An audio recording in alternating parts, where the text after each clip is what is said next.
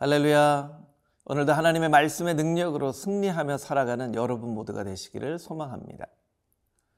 혹시 여러분 등산을 하시다가 혹은 길을 운전하고 찾아가고 계실 때 아, 길을 잃고 헤매신 그런 경험들 하신 적 있으시죠?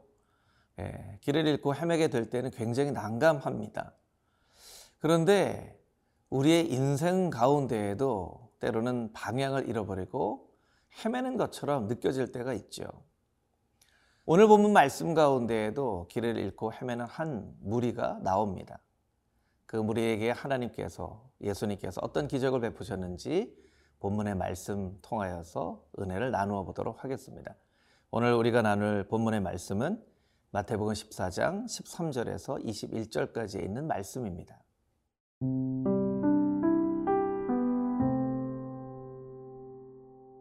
마태복음 14장 13절에서 21절 말씀입니다.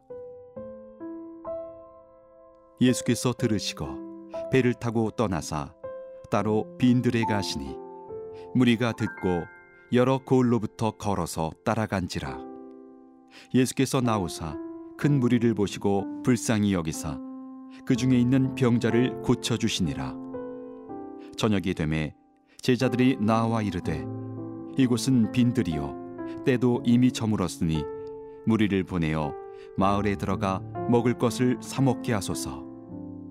예수께서 이르시되 갈 것 없다. 너희가 먹을 것을 주라. 제자들이 이르되 여기 우리에게 있는 것은 떡 다섯 개와 물고기 두 마리뿐이니이다. 이르시되 그것을 네게 가져오라 하시고 무리를 명하여 잔디 위에 앉히시고 떡 다섯 개와 물고기 두 마리를 가지사 하늘을 우러러 축사하시고 떡을 떼어 제자들에게 주심에 제자들이 무리에게 주니 다 배불리 먹고 남은 조각을 열두 바구니에 차게 거두었으며 먹은 사람은 여자와 어린이 외에 오천 명이나 되었더라. 오늘 본문의 말씀 오병이어로 5천 명을 먹이시는 기적을 베푸시는 예수님의 이 아, 말씀은 사복음서에 다 기록되어져 있는 흔하지 않은 그런 말씀이죠. 아, 우리는 이 기적의 말씀을 이해하기 전에 이 기적을 베푼 회중들이 어떤 사람이었는지를 먼저 반드시 살펴봐야만 할 것입니다. 13절부터 15절까지의 말씀 다시 한번 읽어보겠습니다. 예수께서 들으시고 배를 타고 떠나사 따로 빈들에 가시니 무리가 듣고 여러 고을로부터 걸어서 따라간지라. 예수께서 나오사 큰 무리를 보시고 불쌍히 여기사 그 중에 있는 병자를 고쳐 주시니라. 저녁이 되매 제자들이 나와 이르되 이곳은 빈들이요 때도 이미 저물었으니 무리를 보내어 마을에 들어가 먹을 것을 사 먹게 하소서 13절과 15절 말씀 가운데 두 번 반복하고 있는 것은 이 장소가 빈들이라는 것입니다. 여러분 한번 빈들을 상상해 보시겠습니까? 아, 빈들은 사람이 많은 곳입니까? 사람들이 없는 곳입니까? 사람들이 없는 곳입니다. 아, 말 그대로 비어 있는 들판인 것이죠. 그런데 예수님은 빈들로 가셨는데 무리가 예수님의 소문을 듣고 여러 고을로부터 걸어서 예수님을 따라갔다라고 13절 말씀에 이야기하고 있습니다. 이 사람들은 왜 빈들로 예수님을 따라간 것일까요? 그들의 인생 가운데 해결해야만 하는 근본적인 문제가 있기 때문입니다. 세례 요한은 광야에서 외쳤습니다. 광야는 사람들이 없는 것이죠. 만약 효과적인 전도의 방법을 찾는다면 광야보다는 시장으로 가는 것이 더 효과적일 수 있었을 것입니다. 그러나 하나님께서는 광야에서 외치게 하셨고 그 광야로 사람들을 보내어 주셨습니다. 예수님은 빈들로 가셨습니다. 그 빈들로 가심 그 사건을 통하여 정말 복음이 필요한 사람들만 빈들로 오게 하셨다라는 것입니다. 14절 말씀에 보면 예수님은 큰 무리를 보시고 불쌍히 여기셨다. 라고 말씀하고 있습니다. 이 불쌍히 여기셨다라고 하는 말에 에스플랑코 니스세라고 하는 말은 복음서에 12번 쓰여진 단어인데 예수님의 아, 이 관점에만 쓰여지는 그런 단어입니다. 예수님이 그 빈들로 나온 정말 갈급하였기에 빈들까지 복음을 찾아 나온 사람들을 불쌍한 눈으로 바라보셨다는 것입니다. 여러분, 예수님은 어떤 사람을 불쌍히 보십니까? 자신의 근본적인 그 본질적인 문제를 가지고 예수님을 간절한 마음으로 찾는 자들을 예수님께서는 불쌍히 여기십니다. 열두의 혈루병 걸렸던 여인은 사람들이 애워싸는 그 사이에서도 예수님의 옷자락에 손만 대어도 나을까 하는 마음으로 예수님을 칼급한 마음으로 만졌습니다. 여러분, 우리는 군중입니까? 아니면 갈급한 마음으로 예수님을 찾는 사람입니까? 우리가 아무리 예수님 가까이 있다 하더라도 우리가 한 명의 군중에 지나지 않는다면 예수님의 그 은혜를 맛볼 수 없을 것입니다. 그러나 우리가 간절한 마음으로 예수님을 찾는다면 예수님은 2000년 전에 그러하셨듯이 오늘도 우리를 불쌍히 여기시고 우리의 삶에 있는 근본적인 문제를 해결해 주실 것입니다. 그 간절히 예수님을 찾는 마음이 저와 여러분에게 있게 되기를 주님의 이름으로 축복합니다.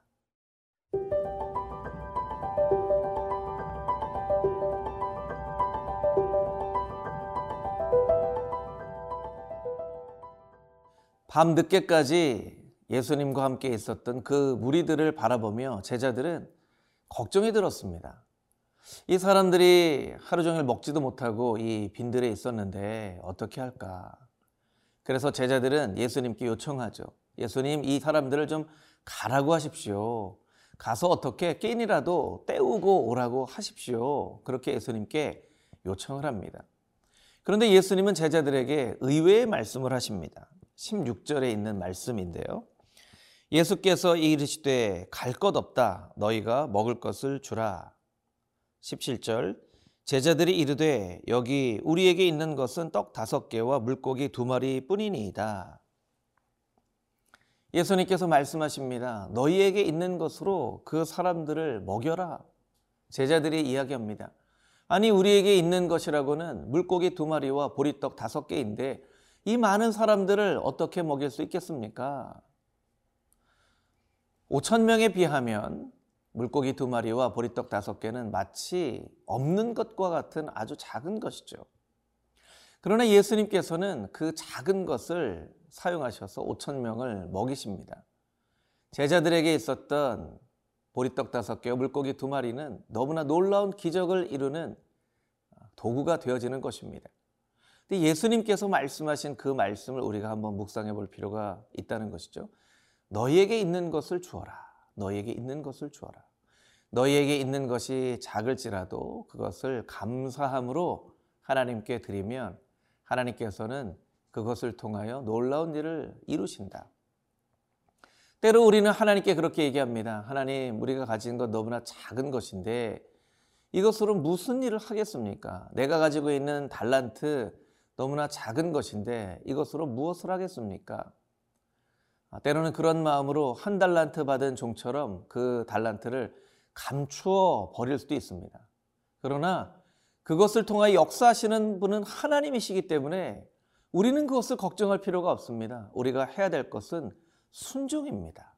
우리에게 있는 것 이것밖에 없사오나 하나님께서 함께 하시면 이 작은 것을 통하여서도 놀라운 기적을 이루실 수 있는 줄 믿습니다. 내가 가진 것 주님께 온전히 다 올려드립니다. 하는 그 순종, 그 마음을 주님께서 기뻐하신다는 것이죠. 사도행전 3장 말씀 가운데 보면 베드로와 요한이 성전 미문에 앉아 있는 날 때부터 한 번도 걸어보지 못한 그 사람을 일으켜 세우는 그 본문의 말씀이 나옵니다. 여러분 그 본문의 말씀 사도행전 3장 6절 말씀 가운데 보면 베드로와 요한이 이렇게 이야기합니다. 내게 금과 은은 없지만 내게 있는 것으로 내게 주노니 나사렛 예수 그리스도의 이름으로 일어나 걸으라. 베드로와 요한은 분명히 알고 있었습니다. 나에게 있는 것 그것은 복음의 놀라운 능력이다. 예수 그리스도의 그 십자가의 능력이다. 나에게 있는 것으로 너에게 준다. 우리에게는 물고기 두 마리와 보리떡 다섯 개밖에 없습니다. 라고 했던 제자들의 이 마음이 태도가 성령 충만함을 받고 난 이후에는 나에게 있는 것으로 너에게 준다 라고 담대히 선포하는 이 태도와 마음으로 바뀌어졌다는 것이죠. 여러분, 여러분에게 있는 것 무엇인지 한번 천천히 한번 묵상하며 살펴보시겠습니까? 작은 것입니까? 내놓을 만한 볼품이 없는 것입니까? 물고기 두 마리와 딱딱해져 버린 보리떡 다섯 개밖에 없으십니까? 여러분, 그것이라 할지라도 하나님께 감사한 마음으로 드리십시오. 그러면 하나님께서 놀라운 기적을 베풀어 주실 것입니다. 그 은혜가 여러분의 평생의 삶 가운데 있게 되기를 소망합니다.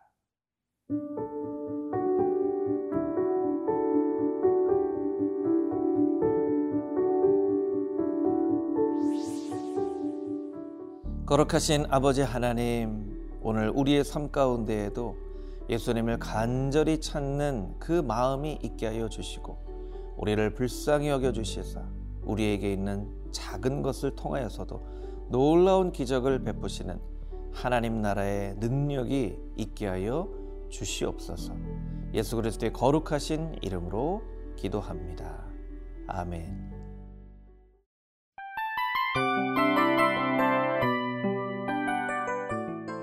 이 프로그램은 청취자 여러분의 소중한 후원으로 제작됩니다.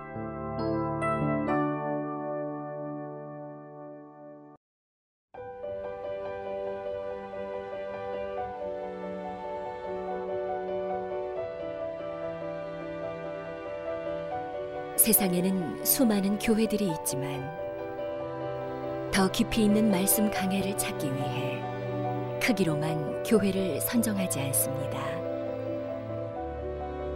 보다 좋은 영적 콘텐츠를 더 많이 나누기 위해 방송비를 받지 않습니다.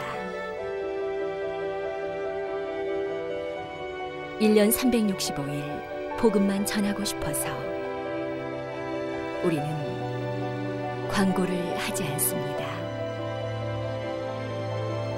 온누리의 복음을 땅끝까지 CGN TV와 함께 땅끝 성교사가 되주세요